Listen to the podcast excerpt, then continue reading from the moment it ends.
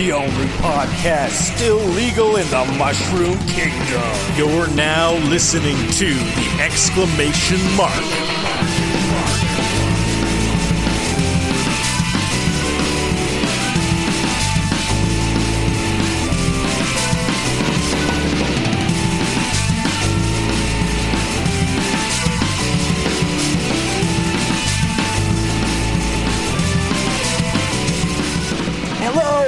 Welcome to the Exclamation Mark Podcast, the only podcast that's still legal in the Mushroom Kingdom. My name is Crofton Steers. I am the Nathan Drake of this podcast, if you will. And with me, my brother in arms, the Sam Drake of this podcast. I'm talking about Bo Schwartz. Welcome, Bo. Uh, thank you for the warm welcome. I assume it's good. Not having any frame of reference for Uncharted, not having played it, I don't know if that's a big F you to me or a big you're awesome. So no spoilers, Bo. No spoilers. Damn it! I'll Could, never know. I will. You'll never know. know. Will, you'll never know. Somewhere I feel like I will play that game, and that means hey, it, I'll never it, find out. Because incidentally, I, I lent my entire P S four to Breck, who the is a friend of ours. Yeah. Out of law, law school, he's taken six weeks off. I like how the guy. Well, I guess it's expensive. Never mind. Continue. So, so anyway, he he um he, anyway he borrowed. He he's normally busy, works crazy hours. So I lent it to him, and with all these games, he's never played an Uncharted game, and he started with the fourth one. I kind of wanted to, to get him on the show just to to see how. I'm curious how that, for somebody who hasn't played the first three, how, you know, how how much does he appreciate or how much does he feel like he's missing? But he is like powering through it. Like he keeps sending me these updates, and he's he's already decided it's like the best video game he's ever played in his life. He's, wow. Which is, you know, high well, praise. It's high praise, but also he doesn't play that many games, so he has played a lot in his life. Frame of reference there, but. Uh, you know, we'll take his compliment. It's valid. It's worth it's worth listening to, I suppose. It's true. Yeah. Um, speaking of things worth listening to, Bo, I've, I've looked at our show notes. I feel like we got a packed show. Let's just go right into the, the news of the week, the stuff that made made our radar, I guess, the readme dot t x t.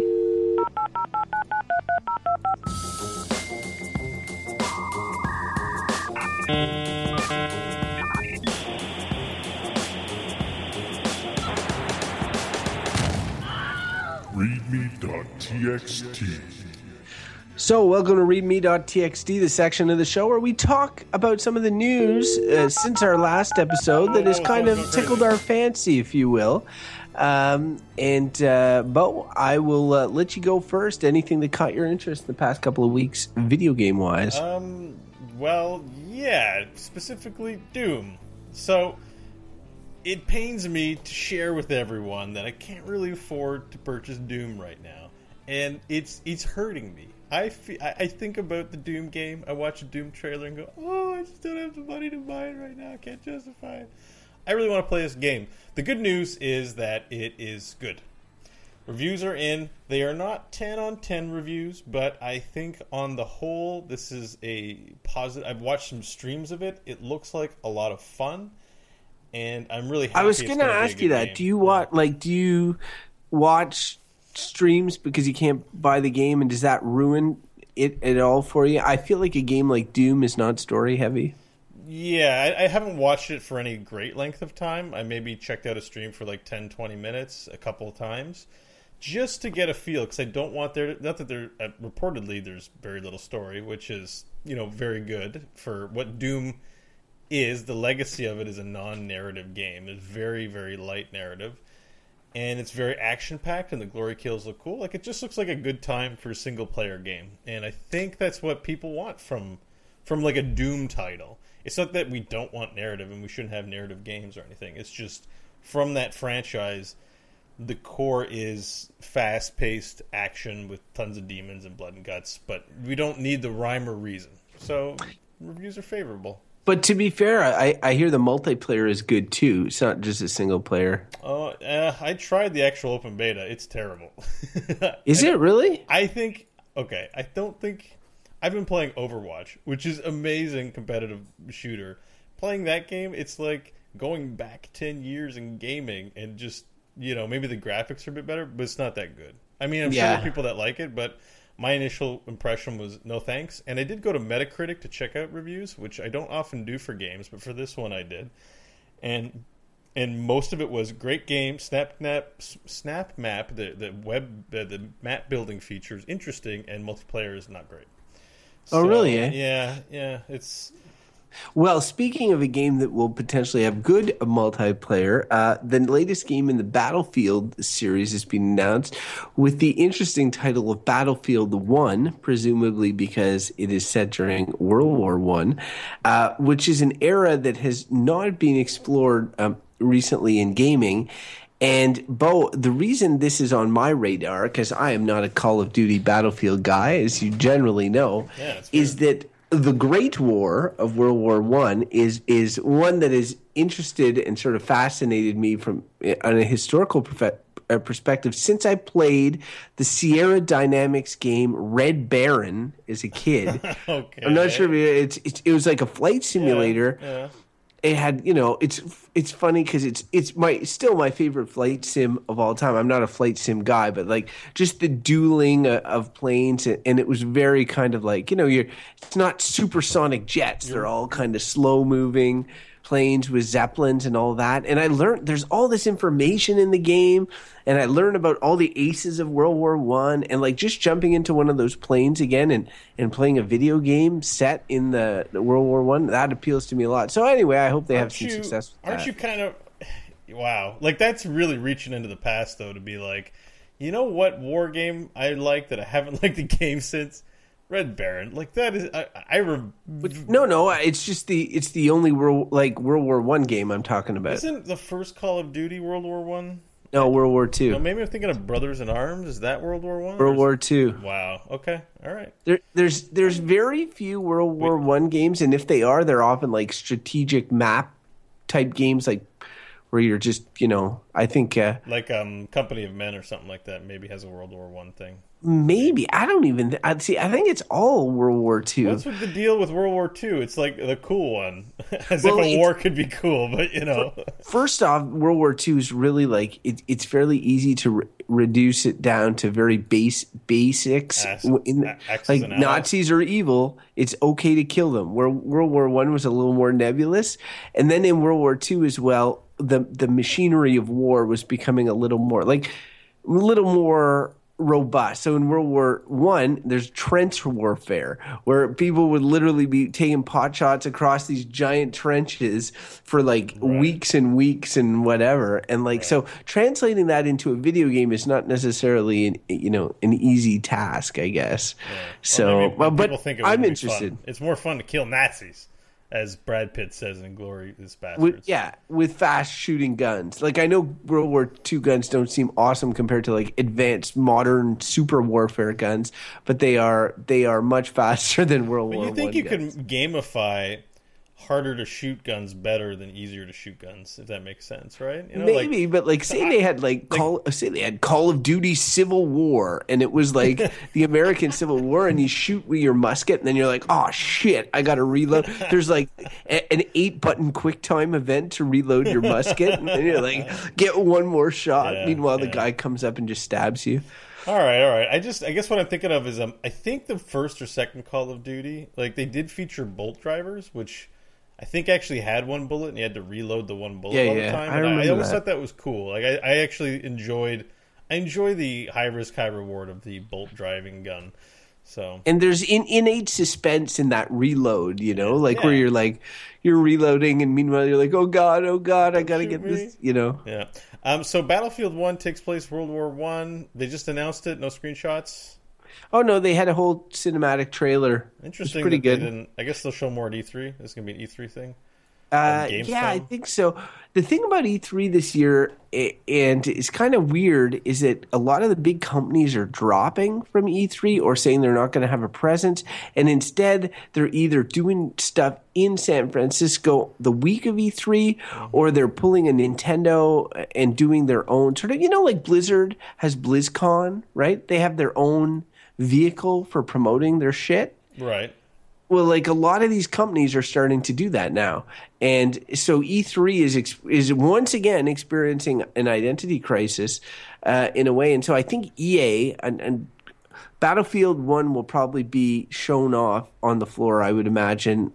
But I, I think E A is skipping E three. I can't I can't say for sure, but like uh, or is doing their own events. So anyway, E three is going to be weird this year. I'm, don't get me wrong. I'm still excited for it, especially the reveals, because I kind of feel all the games I want to play are out, or like I don't have a really heavily anticipated game that I'm waiting on. So uh, I'd like right. to see something new well, and sexy. Actually, um, and, uh, you know, for our audio listeners, we, we, we, we broadcast the stream live on twitch dot t v slash E X M, and we have a guy in the chat room who suggested Uh, Red Dead Redemption two. Thank you, Saved by Christ. oh um, man, that I that, tell you, if that was announced, which yeah, I forget I know Battlefield one, you'd be like Red oh, Dead yeah. Redemption a two. Red, Red Dead would be, I would my be up all jam night, every I, night thinking of this game. yeah, it, it's one of my favorite games of all time, Red, yeah. Red Dead Redemption, and and I know the sequel. the The map has been. Uh, a map has been leaked. It'll probably be a prequel based on the idea that Red Dead is set. What, one thing that was cool about it was it's set at the end of the Wild West. And so this would be Red Dead Redemption two, or whatever it's called, Red Dead Revolution, I don't know, would be set pre, pre prior to that. Anyway, I Wouldn't yeah, it be like announced, the Red Dead Redemption beta because it's earlier in the wah, thing. Wah. The thing about it though, Bo, is it, Rockstar always skips E three. Like they don't. They're never no, at E three. I know, but. So I there, mean, there's an article I feel, on Forbes saying that it might be announced soon. Yeah. Anyway, like uh, I, I I expect it will be. It's just it's another exodus from E three. Rockstar's never been there, and a lot of companies are getting out. So, well, it's all up to Final Fantasy fifteen, I guess, or Nintendo. Well, is Nintendo pulling out? Nintendo only has Zelda on the show floor. That's the big deal. They're not showing any other games this year. They've pretty much raised the white flag on the Wii U. Mm. So, um, and, and they don't have the N X T, their new system. It's only going to be next year um, that we're going to. We will probably see it before the end of the year, but it's only being released next year. Right. So, I mean, Nintendo is going into the fall season with a zero bit, you know, nothing. It's the only for, console without a V R headset. Or options. That's, you know, Xbox got Oculus and PlayStation has Vive. I have to imagine, or Morpheus actually. PlayStation's doing the Morpheus thing. It's, it's just what I'm trying to say is I've got to imagine V R is going to make an appearance at this year's E three. Oh yeah, yeah, for yeah, sure. Yeah. I uh, that'll yeah. be the focus, I think. Anyways, it's kind of cooled down a little bit, eh? Like it used to be all hot and heavy earlier this year, and now it's like, kind of like. Are they released? So I know, um, you know, uh, Scott Johnson, who I do the Core podcast with, he ordered an Oculus Rift and it got delayed three times, so he canceled his order and ordered a Vive. He still hasn't gotten that yet, but he got he was an upset customer in terms of he was we've been waiting forever because the thing is launched, right? And he's a mild celebrity. It feels like he would have, you know, they would make an effort or whatever. I don't think especially he played that card or anything. I think he just ordered it. Did he talk about it on the show at all? Yeah, any talked, yeah, he's been talking all the time about how it's delayed and how he never well, has it. Well, well, that's pain, what I so. mean. Like, I mean, their yeah. marketing people should be all over that stuff, right? You know, a local, you know, local celebrity uh, has issues with their order. I'd be picking up the phone and like, calling him directly. The thing about Oculus, like when I ordered the dev kit, um, I also got delayed too. Like, I don't think they're set up to be run like a consumer business, where I suspect Valve is more prepared on that front. Um, anyways, not tell to get me, too tell deep me into when V R Scott talk. Gets yeah. the vibe, so I can go over. Yeah, we'll go. We'll drive down to Utah, Salt Lake City. We'll take a trip. It's like, hi, we showed up to use your V R machine. So, Bo, I see there's some overlap here on something that interests both of us, which is this glut of video game movie talk that's yeah. happened since the last episode. So there's been movies released, Angry Birds for, and the Ratchet and Clank movie. There's the Warcraft movie on the horizon, and Assassin's Creed trailer was released. I pretty much know, but you can go into detail which one of those interests you the most. Uh, the Warcraft movie, which is in nine days. I'm going to go see it, so that's great. I still haven't seen Civil War. It's tough having oh my a kid. God, dude! Don't no spoilers. That. No spoilers. La la la la. We won't la, talk about it except Captain America. It turns out, um, la, la, la, la, la, he, la, la, la. He's, he's a Hydra agent. I don't know if you've been following the comic controversy. There's a new. Just comic shut story your hole. You're you're on very thin ice. No, this isn't I'll... about the movie. This is about the new comic. There's a huge uproar at a new relaunch of Captain America that changes his story, and I think I didn't catch what it was. I just know there's a lot of angry nerds out there. I think it's because he's, he's Hydra or something, and that just doesn't make sense. Anyways, there um, Warcraft is. movie. So critically panned, but from the critics that I matter, saw a review on I G N. Yeah. They gave it a seven out of ten, yeah. which is not bad. I think it's hard to just give it an outright ten because in a void, it's probably not a great film. But for the audience it's intended for, it probably fills, it hits the points that we would want from that. So, like, I'm not expecting Shakespeare or Tarantino, or I'm not expecting greatness in terms of dramatic art. I'm expecting orcs smashing each other's heads in who also talk. But I'm curious so. if, like, they put a lot of, it, a lot of money into this movie. It, there's talk about, about return on investment. And, like, I understand that World of Warcraft had a lot of players at one point, and that I, I have find it hard to believe that all those players were invested in the lore and story of Warcraft.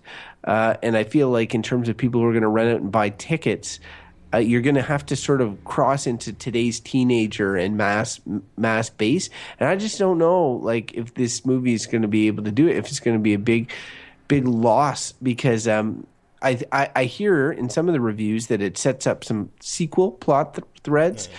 So ideally, it would do well, and then it create like maybe a cinematic universe, continued sequels or whatever. It's so, so but the movie's already been released in Europe and in Russia, it, like ten countries. It was released like three or four weeks in advance. Really? So I know they're doing like I don't think they're doing well in terms of let's rave about how much it's no Star Wars, but I yeah. hear it's doing well. But it's the kind of movie that's going to do well at first and then taper off quickly because the right. people who want to see it are going to go see it, like you said, and then.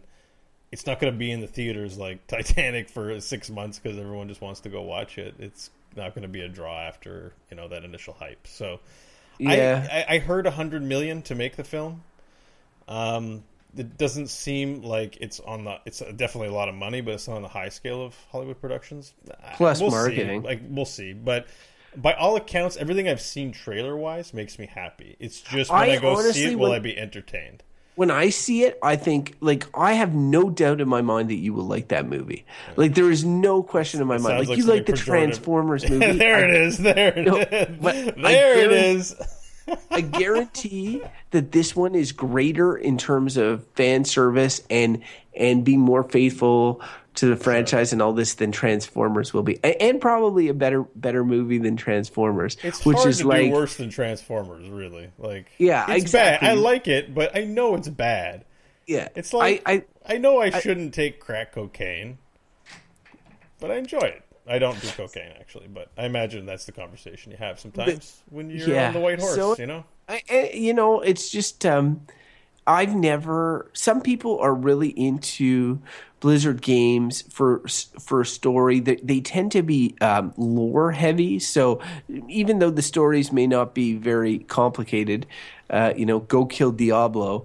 Uh, the lore surrounding it often is quite, you know, meticulous. They've got their they for the long time they had their three pillars in StarCraft and. Um, Warcraft and Diablo, and now they have Overwatch and sure. stuff as well.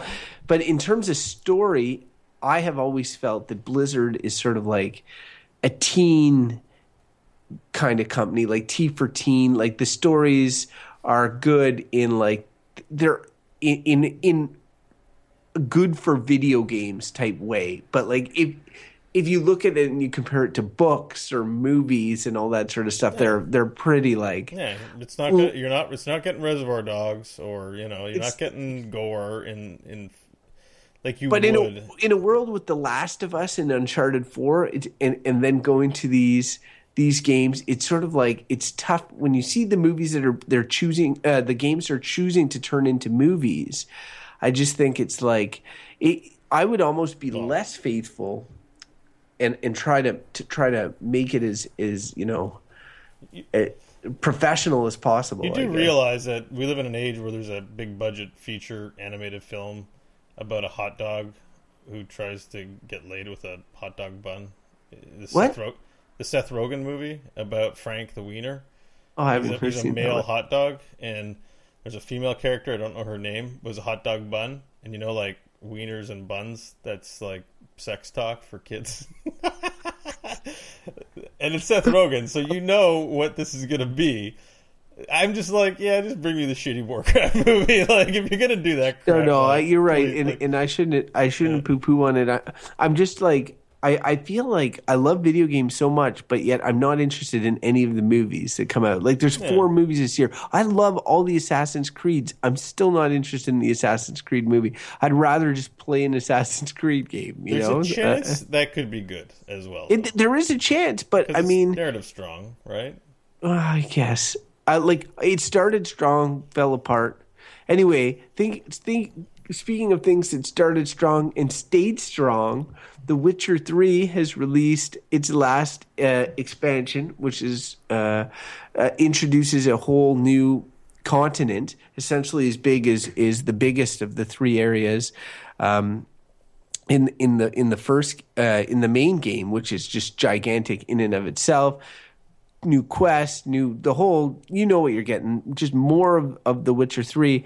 Um, and I'm like, honestly, I'm excited. This was the one of the two that I was more excited for because the other one was set in the existing world. And this one really, really pushes it forward, creates a very sort of like thematically and visually different space.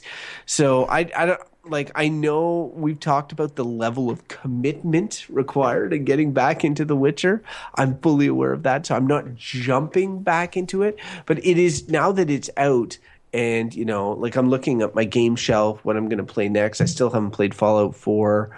Yeah. Um, I'm playing Overwatch right now. I, I, I'll, I feel like I'm going to move to The Witcher after that. And there's nothing coming out in the near future until Deus Ex comes out at the end of the summer. I mean, there's nothing really burning the house down for me. So I've, I've got a list of games. When that Steam sale hits, boy, oh boy. I don't know how... Have you not played XCOM two yet? No, no, I missed that one, actually. Yeah, XCOM two is supposedly really solid. This Doom game, once it goes on sale, I'm going to pick it up. I swear there's a, there's a giant two-week-long bender waiting to happen at some point with all these games. Um, yes. Yeah, so uh, speaking of benders, it's a different kind of bender. Um, No Man's Sky getting delayed again. And yeah, I, the guy's I heard getting about death that. Threats. Like, people are just going nuts. And I feel like that's a hype story a bit, but also people Sorry, on the internet are shitty. What? What? So No Man's Sky is delayed again. You know the, That I knew, but what's the other part? He's get, well, they're, uh, people are sending him death threats. Because of know, the delay? Yeah. They just want the game to release already. He's getting, That's so getting stupid. Yeah, it is kind of stupid. But didn't people Kickstarter this? Like, isn't it? Isn't, no, no, no, no, oh, no. All right. This well, is Sony. So there you go. Sony That's the news Sony. Item. They're stupid. The people. It's not much more to say. I don't really have any details about it that I can think. One about. thing I'll say about No Man's Sky, and this is always the little asterisk, is is that the company that's made No Man's Sky here has only got one or two uh, a game and its sequel to their credit. And it's Joe Danger and Joe Danger two, which are uh, PlayStation Network games. There's about they're sort of like it, it, Excite Bike if your main character was like a, a stunt, a Evil Knievel-esque stunt uh, motorcycle driver. It's it's really fun, but it's really limited in scope. The the Joe Danger game. So for them to go from Joe Danger to the No Man's Sky, like I, I've often wondered, I'm like, did these guys bite off too much? You know, like, is are they able to handle this? And as it keeps getting delayed, like warning bells keep going off in my head, like, uh oh, you know. Yeah. But every time they set expectations higher, people are expecting the world yeah, and beyond. And, and, and just to get a sense of how much how much ripple this has caused, there's a C B C dot C A article. I just quickly did a Google search on the Google News. And it's like, C B C's reporting this. What the f-? That's the Canadian Broadcasting Corporation, for those of you listening who don't know, who might be in Japan and don't know what the C B C is. Um, yeah, so they're reporting about these death threats too. And it it's sort of hype, but one person said to him, uh, your little article about No Man's Sky being delayed has made me hate you to my very core. Sounds like you have a death wish. We will find you. Like, what? What? How about you man? never get to play the game because you're a douche? Okay. It's also funny that it's like it's not a sequel or anything, no. so it's not like you know. It could be I can understand death trash. threats for sequels. That game could come out and be absolute trash. Yeah, you have good. no idea if it's good or not. It doesn't even have the pedigree of of a previous game or so, anything to compare. So what that compare. means is probably he, if it's bad, now he's going to get death threats from people being like, you made me excited, now this game sucks. No Man's Sky, more like No Man's Sky. You gave me blue balls. Uh, okay. One last little item I want to get to before we move on, and we should move on, is I just want to say, Crofton, you should watch the Overwatch shorts if you haven't yet. And also I've watched, listening. They're really I've good. I watched three of them. Or no, t- which one? Which was the one you forced me to watch with a gun? The Genji one with the samurai? Oh, if it was that one, I did a good job. That that one's amazing. Uh, and yeah. and I watched the. I recently watched one of my own volition with the agent with the Batman ripoff guy um, with the with the gun. Yeah, it's funny. It it was you know and it was pretty good. Like I mean, they're they're pretty good. My. I really kind of wish that they would just put them in the game. Like I thought mm-hmm. when when the final non-beta version of the game came out, you'd start it up and it would open with a classic Blizzard cinematic, or even take that release trailer, the one with uh, the the monkey yeah. and Tracer with yeah. the kids in the art gallery, and like open the game with that or something. Like make it feel like something more than the beta. But it, you just start the game and it's like meh, menu screen. You I know, know. It sh- I think they should be in the game too, mind you. They're probably saving on bandwidth by offloading it to YouTube rather than their own download servers, but maybe they'll add it sometime. Uh, I guess that's um, true. The the the the thing the thing is that makes them cool is that also all of the animations take place on the maps in the game. Oh, I, de- I definitely appreciated and, that. And, and like, the, if you go to Hanamura, for example, you'll see the little arrows, you know, because like uh, Hanzo shoots arrows and they get stuck in the various parts of the map. The arrows are in the map. You can find the arrows on the ground and stuff. So stuff like that, little Easter eggs are pretty cool. Um, well, Blizzard's always been yeah. very quality focused um, in terms of things like that. And so I, I think that's, I, I really do think that's cool. And it has made me a little more interested in, in individual characters and stuff. Mm-hmm. But again, my, like, my interest in the story of Overwatch or whatever is extremely low. So I'm watching more to see the production values and the shiny fighting and stuff like that. Yeah. Um, really, so, yeah. Really, really dig what they did with Hanzo. It's just a brief little vignette. Like, it's not a much, but it was good. So that's a season one. They are planning a second season. Like, that has been talked about, that they enjoyed doing them and they're going to be doing more. That's neat. So, so I think if I think that if I had to guess, there'll be new maps and new shorts to come along with sort of a drip feed of release content. I have to. It's imagine. nice to see Blizzard do stuff like that instead of hiring out to Blur and these companies that do the, their C Gs. Like Blizzard does its own, its own C G or whatever, and and I can appreciate that. It takes a lot of time to do those things. Yeah. Well, all right. Well, that's enough. Uh, readme dot t x t. I feel like Let's, we covered a lot. Let's move on, right? You want to? Do you want to move on? Let's talk about the games we're playing. You're always talking about making kids' minds like vegetables. Talk about them out on the street smoking pot. This is Games Per Minutes. How do you feel about cutting his head off? One. Kind of a long bumper. You're always oh. talking about making. Uh, it is when you try to play it twice. Um, here's here's the thing, Bo. I'm trying to think about the best way to do this because I I fell victim.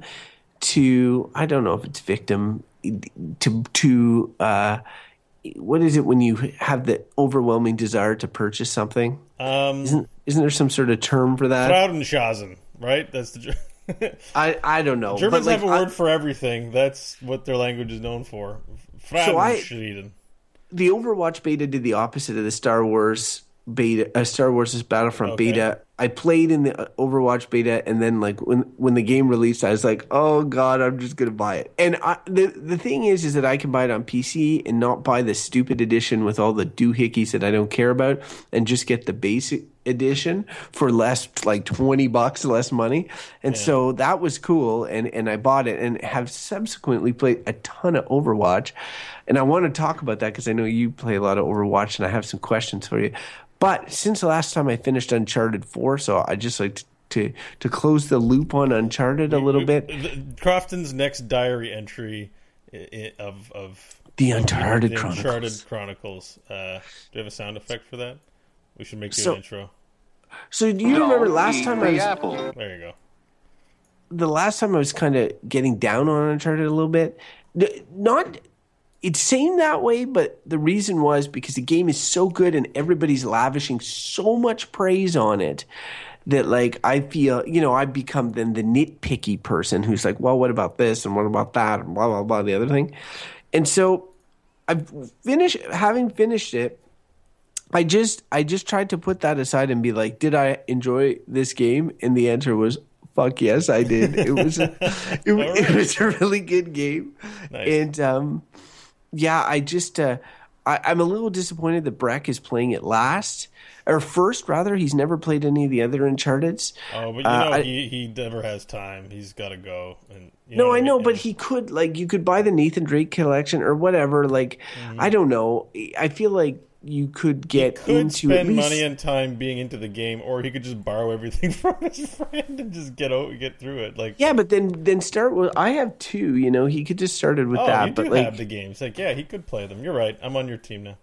But but the thing is, it's like four is the new sexy. It's everywhere in the media and all this. Mm-hmm. It, it's just there's. I don't want to spoil anything because people are still playing the game. I, it's still relatively new release. People may not be done it, but I will say that there is an epilogue after the credits of at the end Spoilers. of the game. Spoilers. Well, whatever. I'm don't quit after fine. the credits. There's an epilogue. Okay. Okay. And I'm not going to say anything about the epilogue other than. It heavily rewards your investment into these characters throughout the game and pretty much ties everything. It's like, it's the last Uncharted. Boom, here you go. And um, it's the, if, the last, in quotation marks, Uncharted. Yeah, I know. Made a ton of money. Let's not make another one. Let's not make another This, this um, is how business works, right? Yeah, okay. I know. I, like, I wouldn't be surprised if there was some sort of variant or whatever. But I, the thing is, is, is that I just I don't know how somebody who has not played all these other games will they have enough of that emotional investment from this one game yeah. to like appreciate the masterfulness of that epilogue, which I think is really an amazing uh, piece of game making. Yeah. Um, so, uh, so yeah, I, I mean. It's it's tough because I don't want to blow blow any spoilers, but I, I will say that um, as a single playthrough game, it is amazing.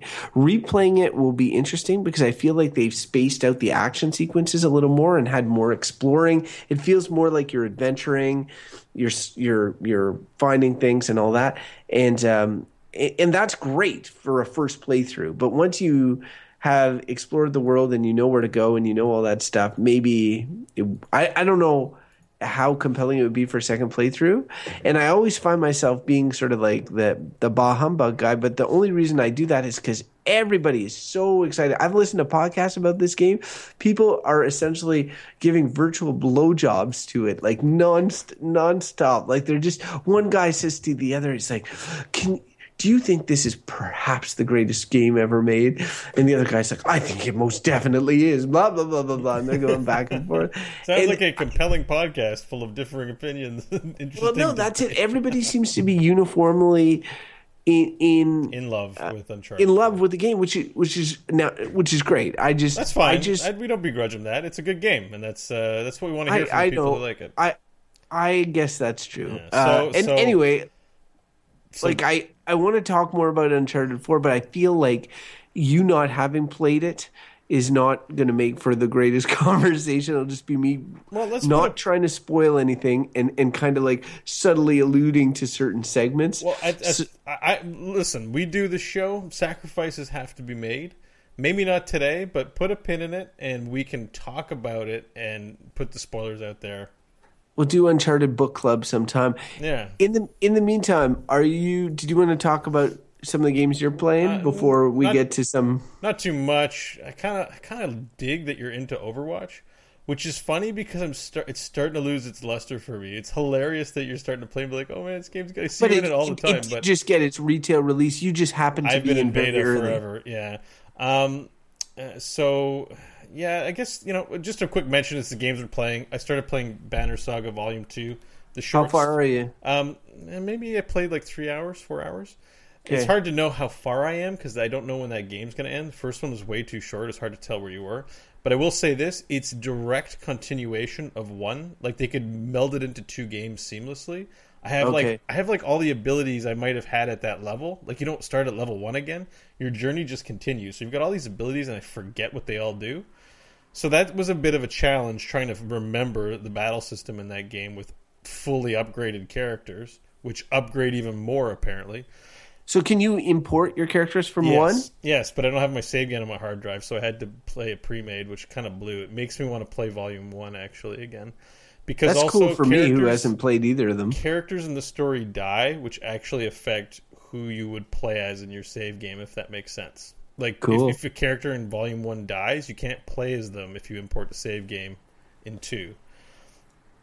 So there's some really cool things, but the short story is it's identical to the other one. More of the great art, more of the great sound, same battle system. So if you buy two, expect exactly what you got from one, but new shit. Cool. Um, a paragon. I, oh, go ahead. Yeah, sorry. Make, just makes it neat for me because I'll be. I haven't played one. You said it was short. Now it'll feel maybe more like I get a full, you know, a full experience. Play them back to back. Yeah. It felt shorter than it needed to be, but it wasn't short. If that made sense, like ten, twenty yeah. hours. But I was like, I could have played for longer at the time. I oh, really, really dug it. Yeah. Um. I also tried. I was in the Paragon Open Beta weekend. Uh, that's oh, really? The Epic Unreal Engine MOBA. MOBA. Um, I watched a trailer for that, but I know it, nothing else. It plays like a MOBA in third-person form with the epic touch of art. So the guys look Marcus Phoenix-y or whatever, you know, like Gears of War, and the monsters are disgusting. Everything looks drab. So there's there's not a lot of color. It's not a cutesy game. Like, even if they're serious, a lot of these MOBAs have cutesiness and a, a wide palette and, and visibility. Everything's very drab visually.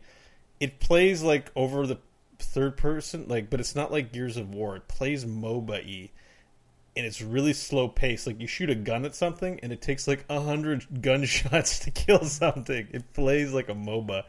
um I don't know how I feel about it, but I did give it a go and it was okay. I only played versus bots. I can't say I really enjoyed myself. So oh man, I'd like I wouldn't pay money for anything in that game, I will say that. Is it supposed to be free to play? Uh, yeah, all MOBAs are, but, you know. Yeah, but, like, Overwatch wasn't. Not that it's a MOBA, but it's, like, I can, you know, anyway. Yeah. It's well, not a guarantee it would like be you, free to you play. Can, you can pay to get in right now with an early access pack or something, and I'm like, no, like, this isn't worth my time. I, I just think what they're doing, they're, it's actually an example of them copying, like, MOBAs, I think, a little too much. And, yeah. you know, in, in and we've got Overwatch, which has a MOBA sensibility, but it's totally a Twitch shooter. It's this crazy high. So you just look at that and you're like, I'd rather just play Overwatch. It's like way simpler. So, yeah. yeah, I think I, I think when you look at these games, and a lot of them are coming, a lot of them are coming out. They're trying to explore this new market. It's a mix of esports. It's a mix of sort of what Team Fortress was doing a long time ago, and it's a mix of MOBAs. All these. All these things are coming to the fore, and it feels like Overwatch has kind of staked a flag and said, right now we're big man on campus. Everybody's got to kind of compete with us. Um, I think that's a good seg. You said that you are not as into Overwatch, but I see you playing it all the time. Um, so you said something that resonated with me. This is Overwatch. When I first got into the beta, I put in like...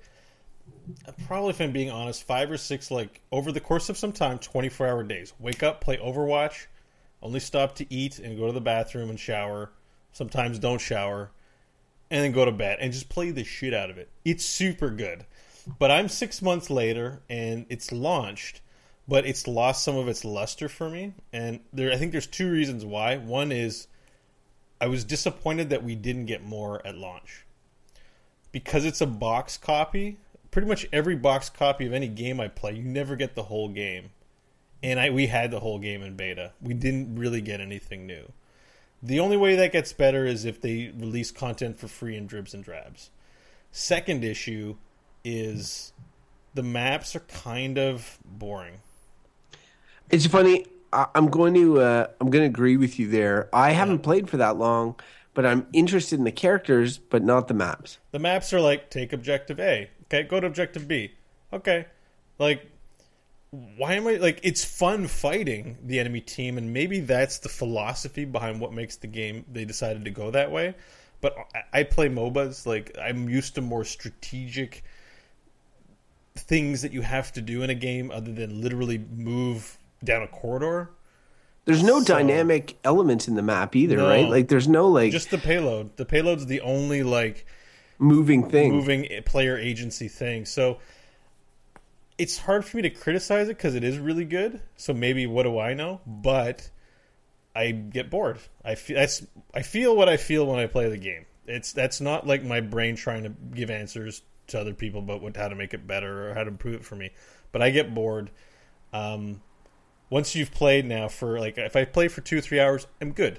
You called it empty calories. That's what I wanted yeah. to say. Is you t- and I'm like that makes sense because I have a Pepsi right here. I'm thirsty. It's warm. I take a drink of it. I'm still thirsty after I've got that like tangy feeling in my mouth. Whereas if I had a glass of water that was real cold, I probably wouldn't need much more water after that. And to me, Overwatch has this empty calories kind of feel, sugary kind of feel to it.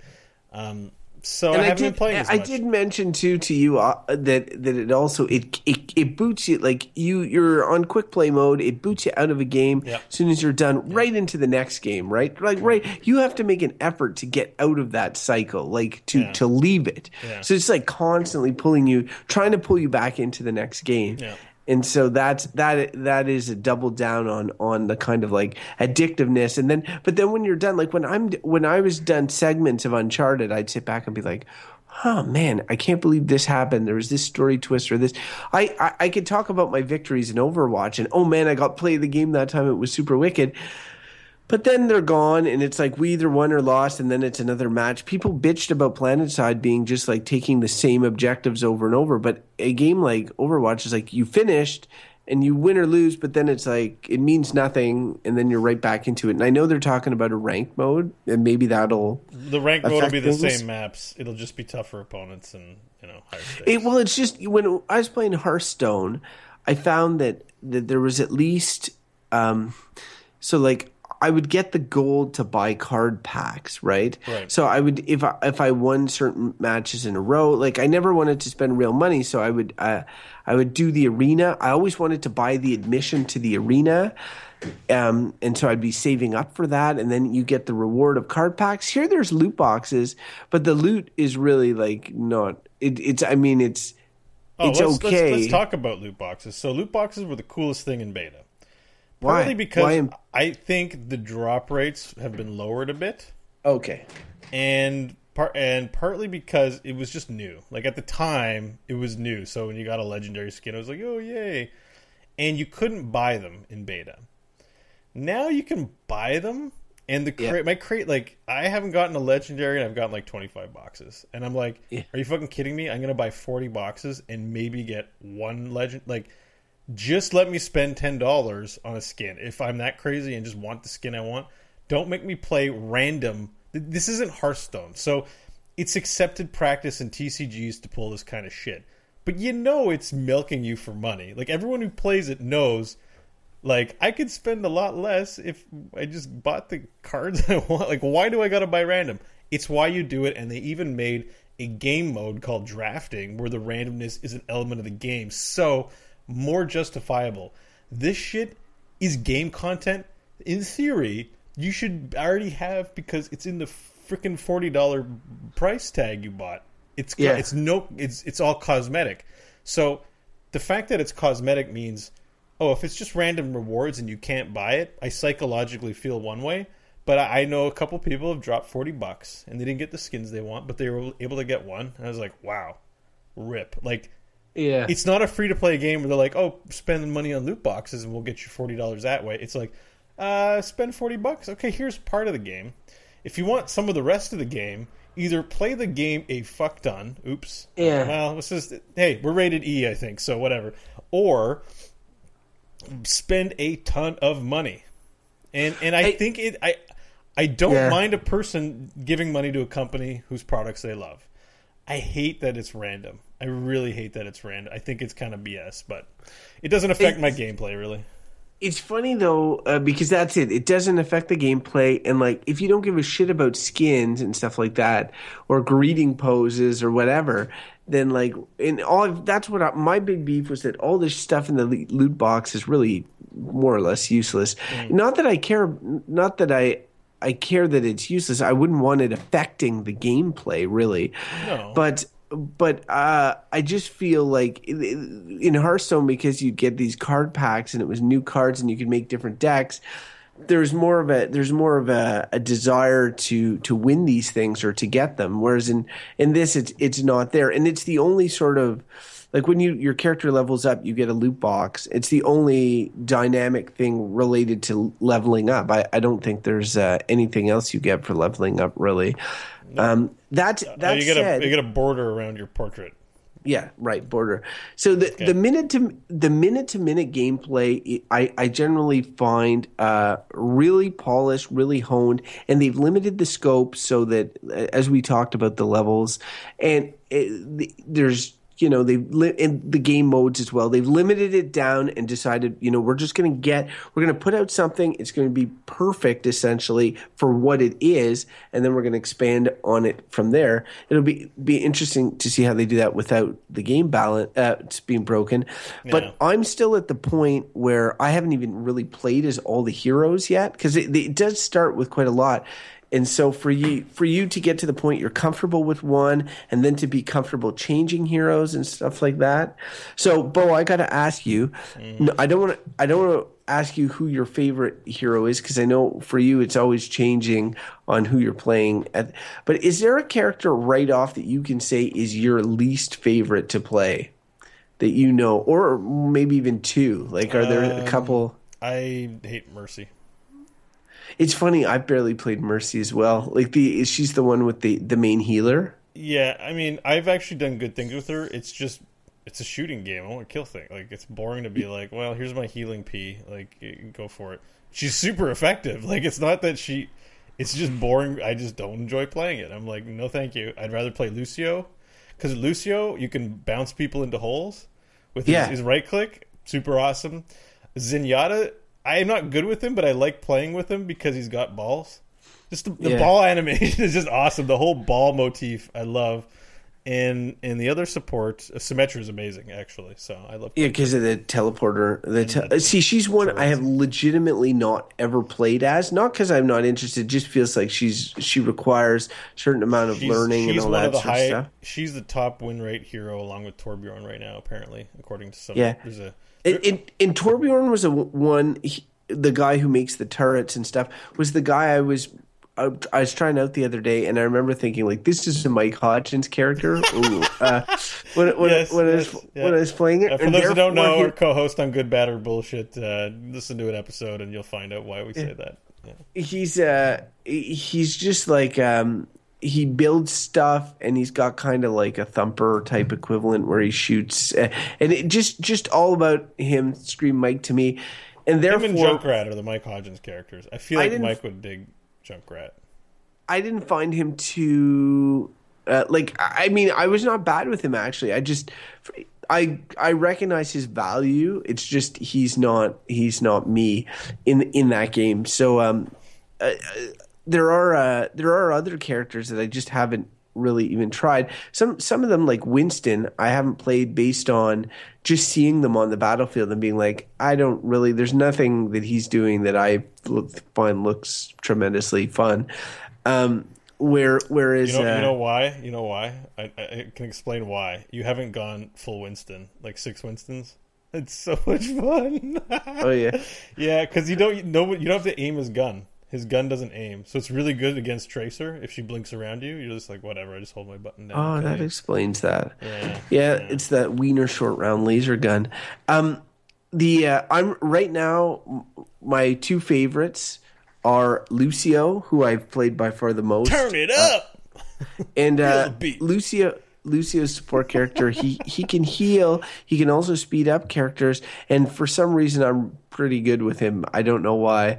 Um, I never get one of my pet peeves, Bo, is that like, you know, at the end of the game they choose players, right. um, and you can tip them or give them votes. It means nothing except that when you get five, it says something like epic and right. uh, and yeah. highlights it. Uh, I've gotten Lucio, ten before. You get another special thing at ten. Oh, really? It flashes uh, we, gold crazy, and you say another wicked thing. I've gotten a one. Oh, you get it's like a legendary commendation. It well, rarely see, I, happens.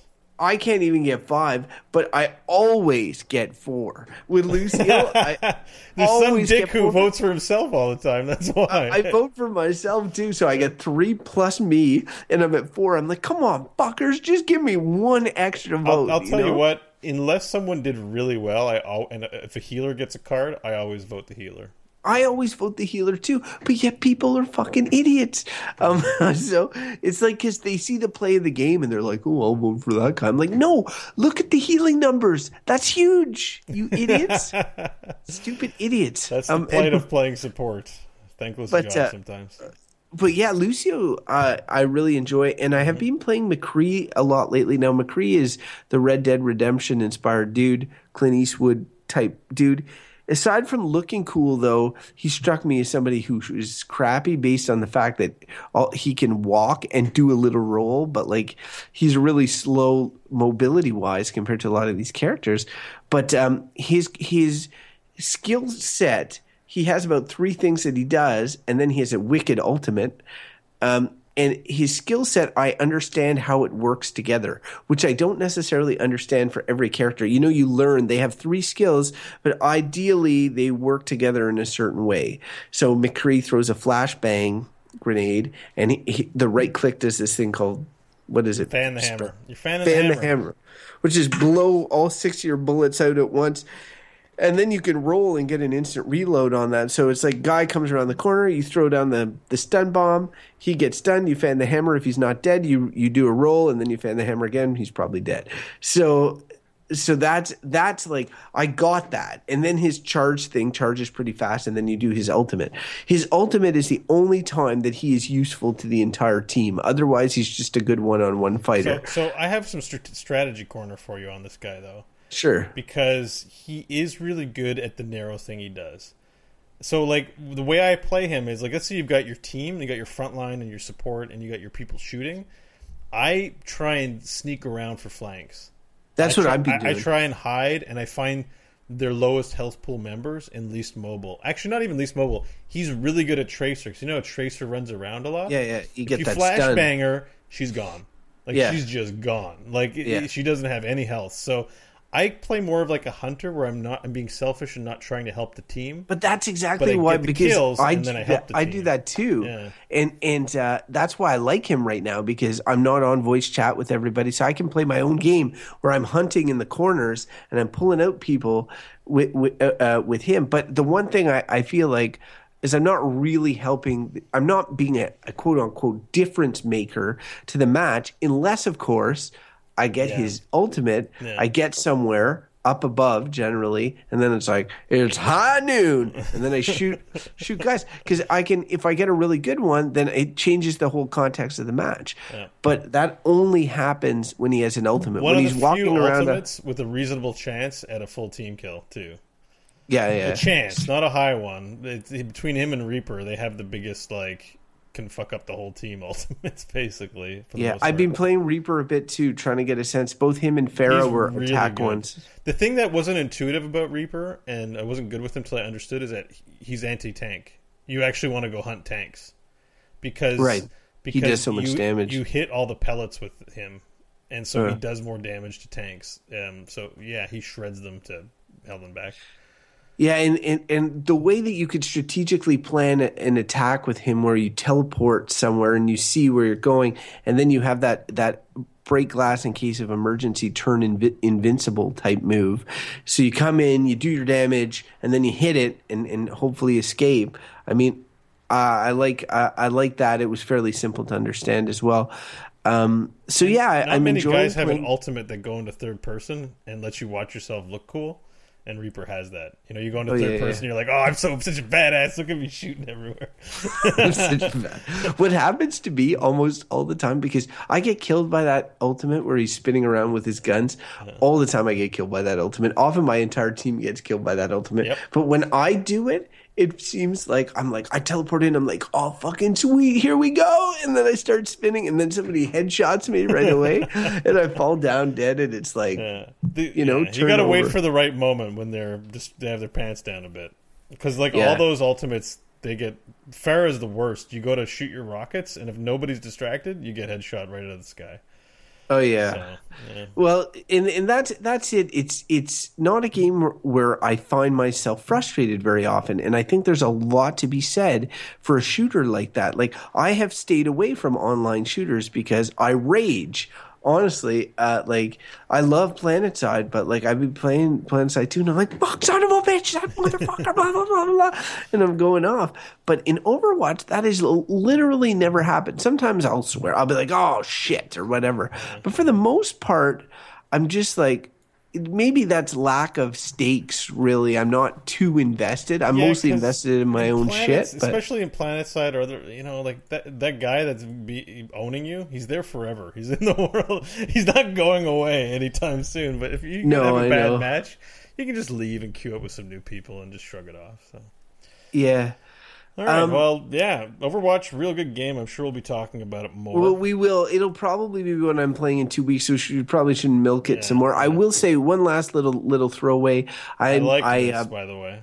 Pardon me? I liked what the last game you put here. Super Metroid? Yeah. That's a so, great okay. game. Classic A one, top-notch. Classic. So I bought Super Metroid for the Nintendo three D S. It's um the new three D S has now like a couple of Super Nintendo games that you can play. I have the new three D S. For some reason, it's not available on the old three D S. People are pissed. I understand. It's Nintendo. You can only, pardon me? It's Nintendo. Yeah, it's Nintendo. Whatever. So I have the new three D S. So here's here's the deal, and I I think I mentioned it to Bo. I might, might have mentioned it to other listeners. I have never played Super Metroid or. Let me rephrase. I've never really played Super Metroid. I picked it up and, and managed to play it at a friend's house for a few minutes, but I didn't have a Super Nintendo, yet somehow I managed to play a lot of the Super Nintendo games. I borrowed one and all that. Yeah. Super Metroid is one I never played at the time. It is continuously referred to as one of the great games of all time. I played Metroid Fusion on Game Boy Advance. I've played uh, uh, Metro Zero Mission. I've played Metroid Prime. I've played pretty much all the Metroids except Super Metroid. And so... Brag much? Just kidding. uh, thank you. And yep. so I'm I'm going back here. And, and what I think is interesting about this is I'm playing a game that everybody goes on about forever, but I don't have nostalgia vision going going back to it. I'm playing it for the first time, uh, you know, in the year twenty sixteen, and I I've always wondered how these games actually, people put them in the best games of all time, but that's because of the enjoyment that they had at the time. I want to see how this game holds up, and it's not how it holds up to somebody that has nostalgia goggles, how it holds up to somebody who has never played it originally, uh, because I hear people on other podcasts and all sorts of stuff who say, oh, when they're listening, best game of all time, oh, Super Metroid, bar none. And um, dude, it's and still so, played on Twitch. Like, there's constantly people doing speed runs of that dumb game. Like, more yeah. than any, like. But, and I think that that's due in large part to nostalgia. So uh, I'm I'm taking that out of the equation. I do have nostalgia for Metroid as a franchise, but I, I feel like I feel like I can look. Look past that. I feel like, say, we talked about Shadow Complex recently on this show. Yeah. It's a Metroidvania type game. Maybe it's better than Super Metroid. People would never say that because Super Metroid came first, but maybe okay. it is. It's just that the nostalgia goggles have blinded people to it. Yeah. So I, anyway, I, I'm at the very a, beginning. I think so it's I, a good I'll, example I'll, though of, of of that kind of game. I think you're going to be well served. Yeah, yeah. No. Well, I I hope so. Anyway, I've just I've just started. Um, so anyway, I don't want to talk too much about it, just highlighting it for next time, to be continued. So, Bo, what's, let's do a time check. Uh, we are an hour into the show. Do you think we have time for Dialogue Tree? I think uh, uh, it's a big one that we picked. I feel like we had a pretty in-depth conversation about a shooter. Um, let's let's do it. Let's do it. We'll all right, make we'll it, keep it brief. We'll just talk about what what. Well, yeah, we have a way. We have a plan. I think you, you and I are reading each other's. Here it is, Dialogue Tree.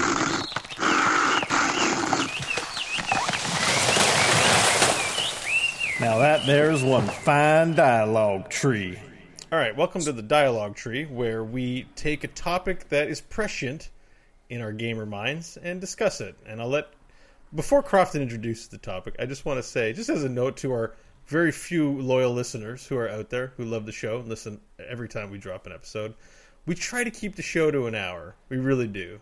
And it turns into two. So if we do any of this back and forth during the show, it's because we're really bad at being brief. But um, whatever. You can listen to it in more than one installments. Stop complaining, people. Um, Said so, the silence.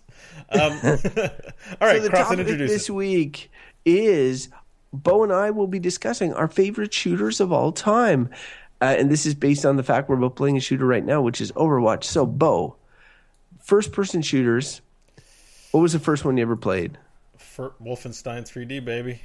Was it? Yep. Me too, Me right too. Actually. At the cusp of three D world. Now, I understand there were games with three D art and maybe even three D games technically before it, but Wolfenstein three D was what captured all of us game P C gamer nerds' imagination and made us stay up till five in the morning trying to kill Hitler. Question. Did you have the shareware, which was just episode one, or did you have the full... I started with the shareware, and then um, my uncle, who was uh, big on the B B S scene back then, managed oh, to get a cracked copy of the full thing.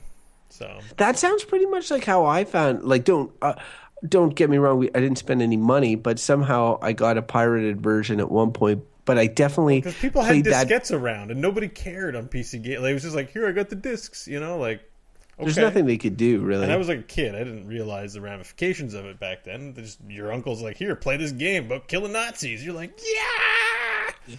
So. Well, I had played the shareware a bunch, so I was stoked to get the full full thing when I played through it. And I remember even getting, like, that was my first experience with mods as well. I got one, like, it was like a Mortal Kombat so, mod. So, like, the shareware, the full version had, like, one whole other color of wall. You know, like, yeah. you, you're used to seeing wood and stone and blue thing. And then and you got, like, like, red brick. In the, yeah. Like, and tapestries. Don't forget oh, the tapestries. Oh, tapestries. Yeah, yeah. And, like... And he, I guess there were the op- one other uh, monster type, which was the officer. I think there weren't any in the shareware because you had the S S, the, the blue S S guys, and the brown yeah. hot dog guys. And no, there was there. Oh yeah, the, who had the, the automatic machine gun? Because the they were in the shareware. Yeah, I they remember were in the, the first shareware, level the S S guys. W- where he's escaping jail pretty easily. We're already not doing a good job on being brief on this topic. Okay, so then moving moving ahead, would you consider Wolfenstein three D to be one of your favorite shooters of all time? Uh, Even based on enjoyment at the time? Because I definitely would not.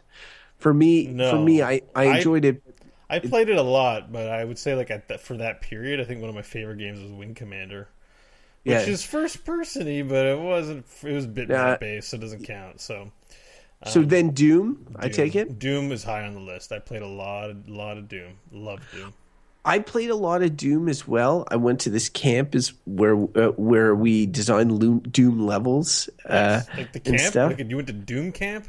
Yeah. Oh my it's god! Called, it's called Virtual Ventures. At Who Auto, was in the guy Auto? running this play? Like, I don't want to Car- be too derisive, but you know, like, was it like?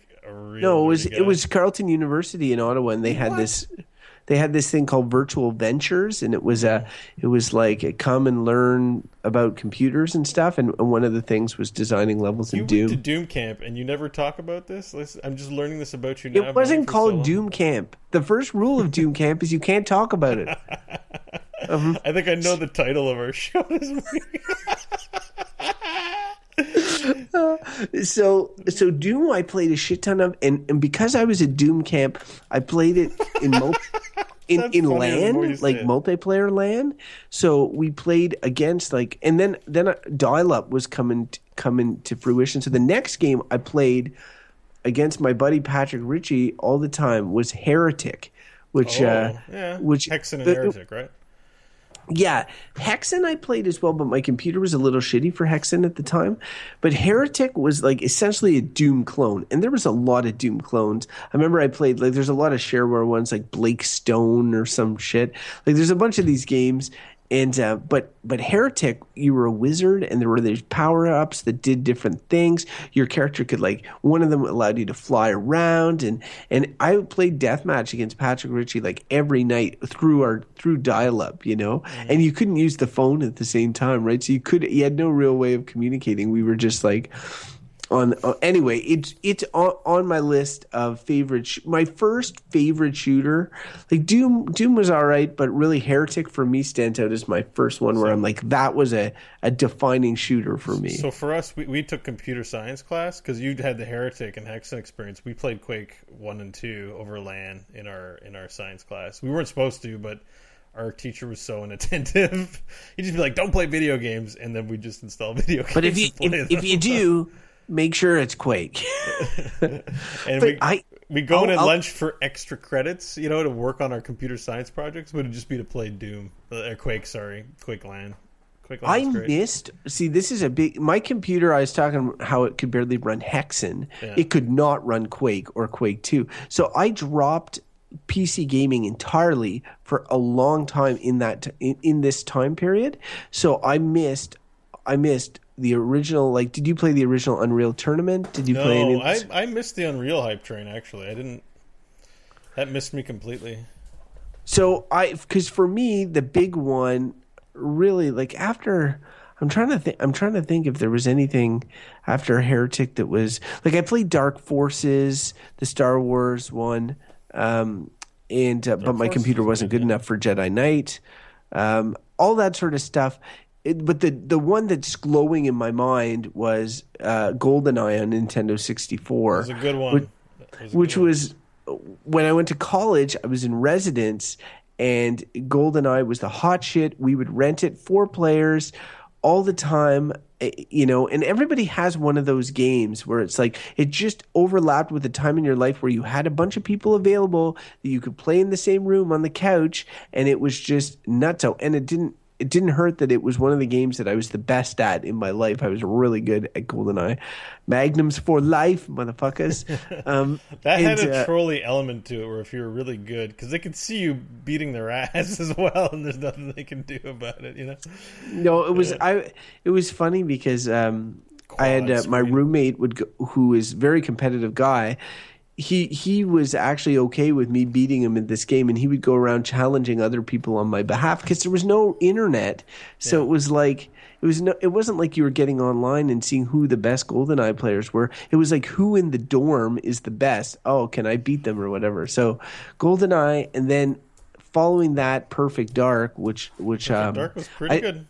I didn't right. play the multiplayer as much, but the single player had like these tiered objectives and stuff. Mm. I was really into the Perfect Dark single player, and I worked for Nintendo at that time, so I had a lot of time playing Perfect Dark. Yeah, it was a good one, actually. I played a lot of that, too.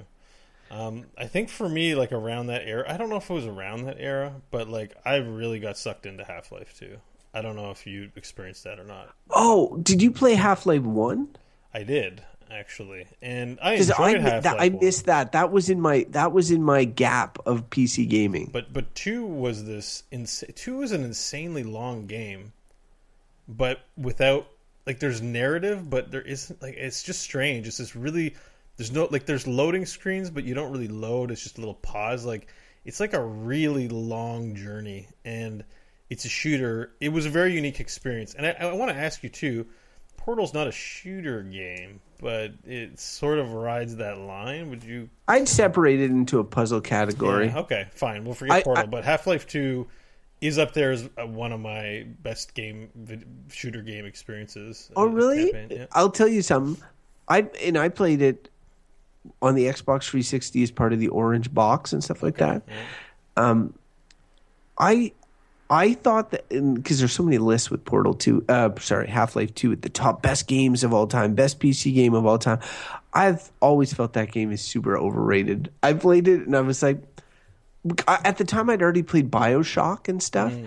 and and I was like, this game seems not as good or whatever. You know what but the, every... the, the game is like a prequel to the Portal games because I because I played it recently in my V R headset. I had a chance to like go back.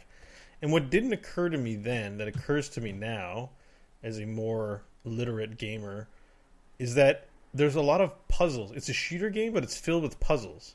Platforming too, yeah. Platforming. And like I'll ne- I always remember this part of Half-Life two where there's a bridge and you can't cross it, but the undercarriage of the bridge. Yeah, I remember that cro- part too, actually. And it's really long, and you get this sense of fatigue. You're like, oh my God, it's so long crossing this bridge. It's so awesome because I'm actually feeling like probably how you would feel trying to climb the undercarriage of a bridge, but you have to survive, so you got to move forward. I remember feeling like in the moment, in the narrative of that game, in a special way, and it's a shooter, so you know it counts as a favorite shooter. I know it's it's true. It is funny because I do remember the impression, but my impression was more like "fuck, when will this ever end?" You know, which is maybe what they were going for, but like it doesn't yeah. leave it making me think fondly of it. Yeah, I actually never even finished. I there's two episodes they released, episode one and episode two. I never finished episode two. Like I started it and was like, I think, "F it." I don't think I finished two either. Actually, I'm not sure. Yeah, I did. But anyway, it doesn't matter because it's not like there's any three. Um, so that that's but I understand why you would list Half-Life two is a good one. Now around that time, so two thousand four, that's when I, my top shooter of all time came out. Now I, I will point out this is by no means the best technical example of a shooter of all time. It just it just isn't, and I recognize that. But the original PlanetSide, which is a, a, a, a MMORPG, uh, one of the few, is to this day one of my favorite games of all time, and it is de- it definitely it would be tops in the shooter category. Which is funny because A, it's multiplayer only, so you're not, it, you're not just shooting a bunch of uh, no P V E. Uh, yeah, which normally I would hate. Normally I want that feeling of I'm a super badass, but.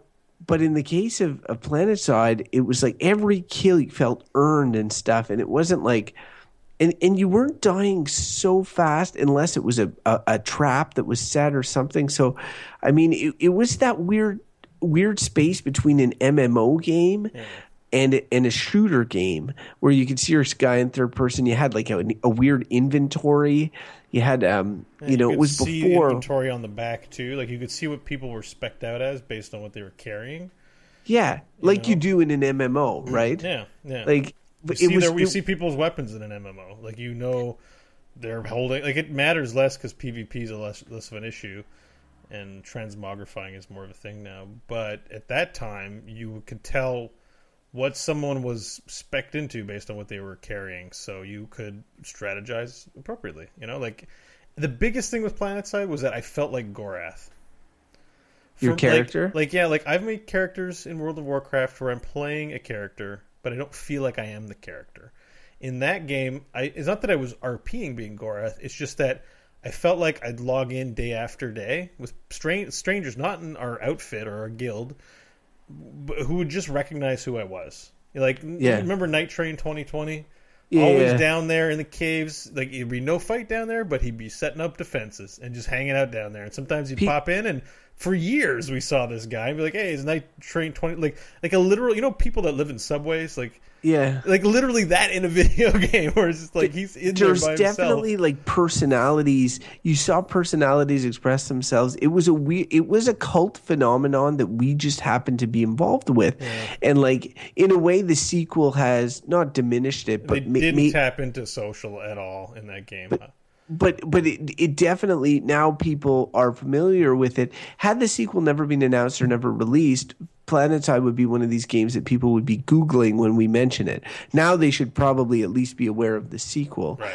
Um, but the first one for me is the one, because honestly, and we've touched on PlanetSide before, and I could talk to the ends of the earth about PlanetSide.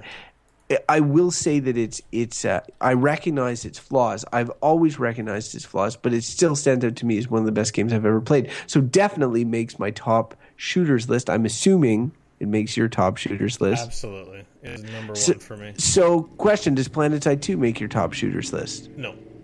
PlanetSide really? two doesn't have its own identity. I, I've because I've put five hundred or so hours in that game. You know, yeah, you've I've played put a lot. lot of time. I've I put a lot of time in it. And I think I... I was hoping for more. Remember at the time, John Smedley was talking stuff like, we want to have bases in the air where you can launch your ships from the bases and have it move around. Like, I'm slowly coming to realize that I'd rather have a developer give me less, but give me something awesome, than dream about the moon and then nothing ever happened with the game. And like that, that game launched and then nothing happened with it. It just came out and, you know, we saw that S O E got sold off to Daybreak or whatever. But well, now they, they've recently, I, I keep checking the updates, they now have base making. You can make your own bases in that game and stuff. Mm. Uh, so they're they're continuously adding stuff more than they did to PlanetSide One, which really was left to wither on the vine but with very much, few additions. How dead of a game? Like how much have they not struck while the iron's hot to keep people into it? Like the zeitgeist has moved on from PlanetSide Two, right? No, it it has. Unfortunately, they've missed their boat now. Yeah. Um, It's just that I realize that shooters as a genre, ha, like first-person shooters, have not been my, my bread and butter as a gamer. Right. And going through them and eliminating ones like Portal, eliminating – I'm even eliminating – I guess it's not fair to eliminate it, but I am kind of eliminating the BioShock games because BioShock one and BioShock Infinite would definitely be up there as in terms of narrative-based experiences. It's probably not fair to. I'm going to include them as my best – in some of my best shooters. So BioShock one and BioShock Infinite, probably the best narrative single-player shooters I've played. A lot of people would point to Half-Life. For me, It it would be um, it would be those games, but I generally prefer to play those types of games in third person. Right, um, right. So yeah, I mean, I've, I've, yeah, no, I get it. The first first person is a very distinct class, and sometimes the line gets blurred. Like I can't, I'm, I wouldn't include Warframe in it. I don't think it's one of my best shooters of all time. But it's not a first-person shooter, so I, even if I thought so, I wouldn't include it in our conversation. What about one that you've mentioned many times, but you haven't mentioned yet oh, in this conversation, is Doom three. I was just about to interrupt you to mention it. I love Doom three. A lot of people like to shit on that game, and certainly it didn't. It took a left turn. But that game scared the shit out of me. They did a lot. Yeah, of that, like, it was I, pretty scary. I would play it with all the lights out and with my headphones up so I couldn't hear anything. And there were some moments in that game where you're trying not to die and something jumps out at you. And the the story I always tell is my my sister's fiance at the time came home quietly one day and snuck into my room and lifted up my headphone and just went, bah! And then yelled at the top of his lungs in my ears, and I literally sharted all of my pants. Like, he got uh-uh. me so good. It's so good. Um, so I'll always remember Doom three. The I, game I, that made me shart. Yep. Well, it's the brother, really. But um, uh, the other one, another honorable mention here is Borderlands two. You know, it's funny. It's a shooter. The, It's funny you'd give it an honorable mention because I like there's so select few first-person shooters that have cracked my my like enjoyment sphere. It's it's it, it's hard. It's not normally the type of game I like, but Borderlands two and its expansions and playing with you and the experience, I would definitely have it in my top shooters of all time. Yeah, it, it did co-op. It does co-op. It succeeded in co-op in a way a shooter has never succeeded in co-op as, as a full narrative experience. So maybe yeah. maybe it's beyond honorable mention and just a top shooter um, because I have a new honorable mention now. Actually. some some people would, would just say about Borderlands and, and, and they'd say about PlanetSide one and they would say about a lot of these games that, that they don't have oh. uh, tight shooting mechanics, you know, yeah. like that they're more about, you know, numbers or stats or whatever, and they're not about headshots or what, you know, like, and, and that would eliminate them to others. But for me, who is not much of a twitch shooter, it actually is a bigger appeal than it is a. Yeah, yeah. no, it's it's got that M M O side with abilities like where you can stick your middle fingers up at people as the guns are like it's just real juvenile. I have So what's your honorable mention? Okay. Um, well, there's actually two cuz another one came to mind, but they're worth it. I know I'm being kind of uh, generous with my praise here. But um, honorable mention number one was Wolfenstein the Old Blood or not the Old Blood, sorry. What was it called? The uh, the New Order? The, the New Order was actually very good. Um, it was very very good. I don't think I would say it's top shooter. But if that company continues making games with that level of love, they will make a top shooter. It was real good. And the other honorable mention is Metro twenty thirty-three. And it's new, the new the, there's two the two games like together because they're first-person shooters, but they're stealth survival shooters. So it's important to shoot people, but it's also important to shoot things like light bulbs. You know, yeah. like like it, like there's this weird especially in the human stages where you're trying to turn out the lights and trying to sneak up on people. The way the A I behaves in that game, it's really good. And so um, honorable mentions, honorable mentions as some of my favorite game, first-person game experiences. I enjoyed Metro uh, twenty thirty-three. That was the first one I played. It did um, but I haven't played the other one, and I didn't even finish that one. But I, I did enjoy it while I was playing it, and I liked sort of the the uh, style of it, I guess. Yeah. So I thought it, and and it it was much more of a, I guess, a tighter shooter. And and I'm gonna say, as an honorable mention, is Call of Duty, uh, the first one, so that. I, I when the first Call of Duty came out, Medal of Honor sort of ruled the roost at that point. I had missed Medal of Honor pretty much entirely as a series up until this point. Call of Duty came out, made by Infinity Ward. Um, it, it provided sort of more of a – it's funny to look back at the first one as cinematic, but it was much more of a cinematic presentation right. to to that we've seen – so far with regards to World War Two. But also the multiplayer was just really fun. And I remember at Ubisoft, um, we played it uh, over the LAN very regularly. And uh, I, I I never played the second one or the third one. And I, I eventually got back into the series with Modern Warfare, which I understand is some, some people would put at the very top of their list. But both it uh, – but, but Modern Warfare for me is ne- was never – that's just not my jam. I don't like stuff that hits too close to home.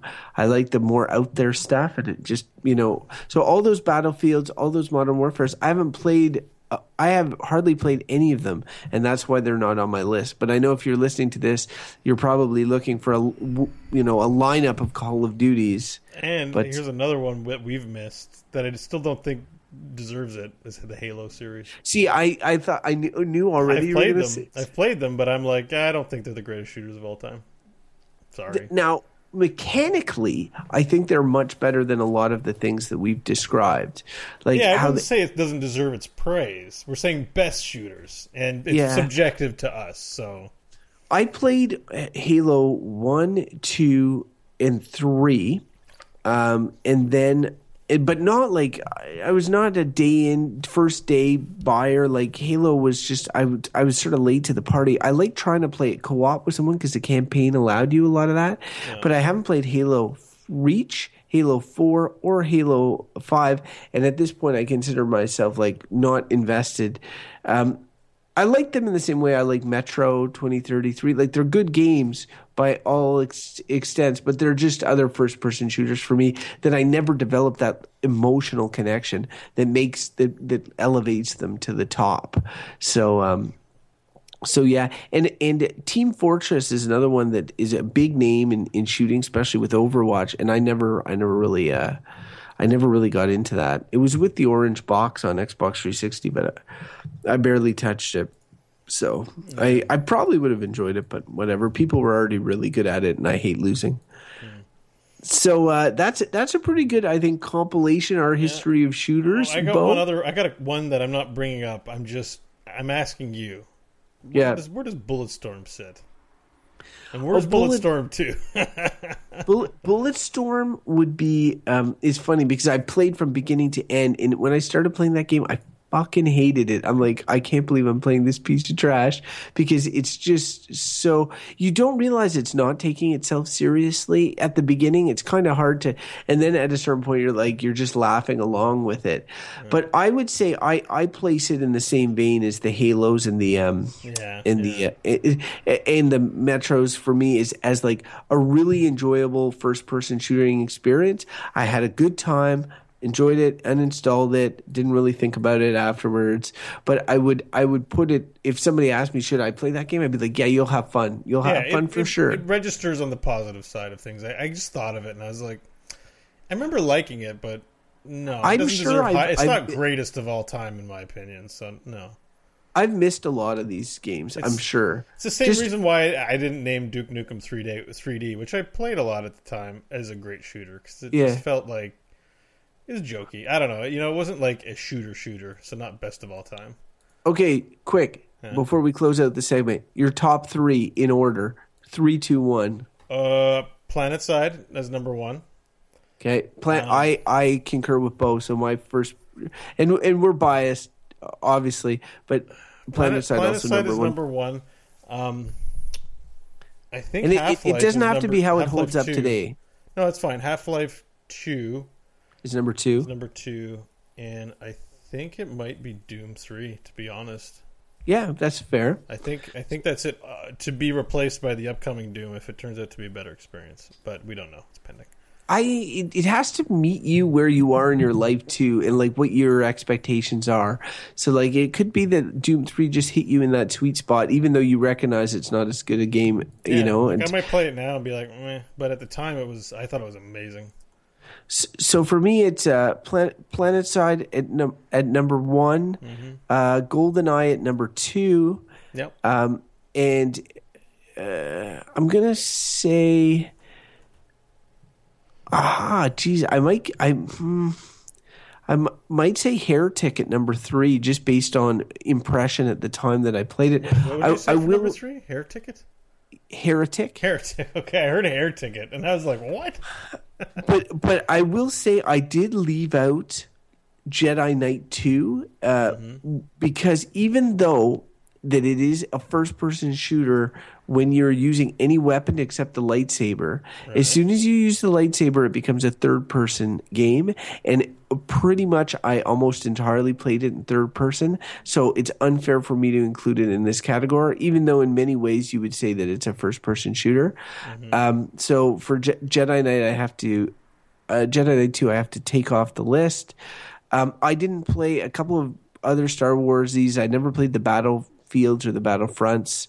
Um, so like people might include those on their list. I'm not. So my top three, and like Heretic is a like even Borderlands is as a more recent impression sort of, and and the BioShocks are are nipping at its heels to replace it as the third. But the top two, GoldenEye and PlanetSide, are locked in. Those are two of my favorite games at the time. Those times in my life, I you know I wouldn't trade my experiences. Uh, Uh, for the world, so th- yeah. definitely, uh, definitely good. Those are our best, uh, best shooters. Yeah. What are your best shooters, folks? Let us know. Uh, you can reach us on Twitter at E X M Podcast. Just tweet at us your favorite shooters, uh, or you can send us an email. I guess at E X M Podcast at gmail dot com. Um, all right, before we do some show closing stuff, let's just do our uh, our recommendation of the week, Bo, in inventory management.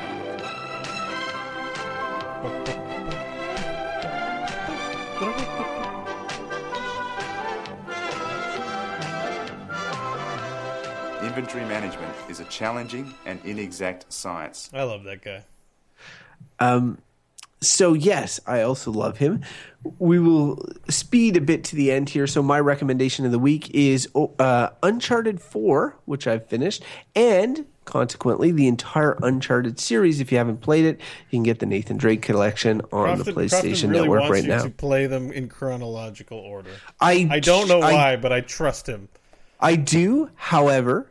If you were to skip one of the games, skip the first one and start with the second. That's the only one. It, it doesn't hold up as well. Yeah, a lot of what makes Uncharted Uncharted was not introduced until the second game, although for the benefit of story, starting with the first one is probably the best way. But if you start with any one but the first one and try to go back to the first one later, it will look really bad. Okay, but Uncharted four and the entire Uncharted series, my recommendation. Oh, I know what's next. It's a remaster of the first one, a super remaster. No? Okay. All right. Bo? Bo, my recommendation? It's Overwatch. And we talked about it a lot last episode. Talked about it a lot today. We will be speaking of this game again, so I'm not going to go into too much detail if you can't figure out why I recommend it. But I haven't recommended it because it hasn't been on sale until this episode that we recorded. So um, in spite of my concerns and weird feelings about the game, it's also from someone who's played it a lot already. So I think that if you spend the forty dollars... just to try it out and getting into it, you will get your money's worth and enjoy it. There's something in there for a lot of any shooter fan, pretty much. So, so I like how in in these episodes, like generally we're tr- struggling for hidden gems or whatever, but we just recommended Uncharted four yeah. and Overwatch. If anybody is not playing one of those two games in the past couple of weeks, then I don't know what they're doing. It's like we because... went to Metacritic and just picked the top two scored games. Yeah, what are the two top sc- Oh, Uncharted oh, okay. four yeah. and Overwatch. Yeah, but so anyway, hard. there's what we're saying is they're worth the money, yeah. and you should play them. Yeah. So, and I play uh, so little games to actually give you firsthand recommendations for that I feel really fully behind this one, so I hear that. Yeah. So uh, E X M podcast dot com is the website. You can find all our old episodes there. Uh, you can also subscribe on iTunes and um, Google Play. We would love for you to do that. You can give us reviews. We love those too. Twitter at E X M Podcast, as I mentioned earlier.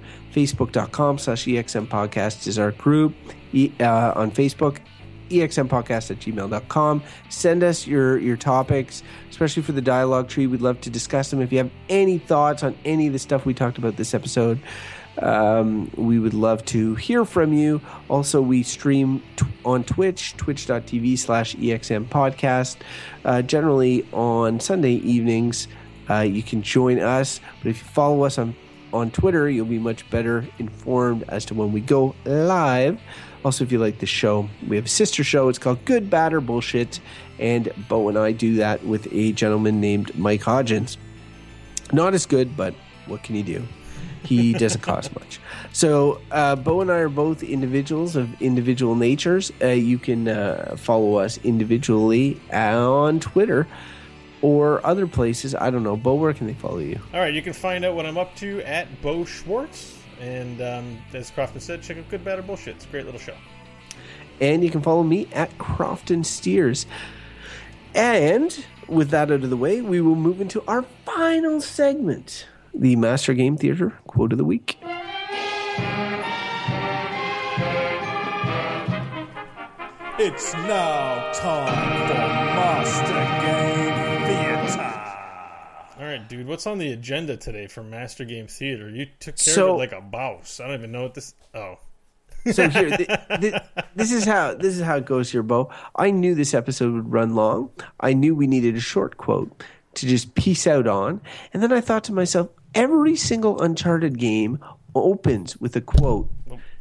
from a famous character Sorry. Uh, his, throughout history, that ties into the game or whatever. Mm-hmm. And they all often leave an impression with me in this. And and I was like, I'm just going to read the quote from Uncharted four. It's the very first thing you st- see when you start a new game. All right. And and uh, we're just going to go out on that. This is how we quickly peace out.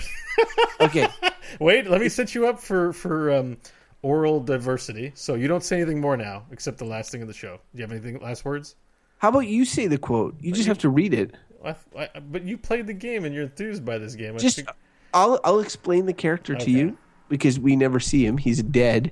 But Henry Avery was the greatest of all pirates, according to the Uncharted lore. Okay. Okay. So he's a pirate. That's all you need to know. He's a pirate. Okay. And, and this quote comes from him in sixteen ninety-four. It's a real, real quote. Like Henry Avery's a real person.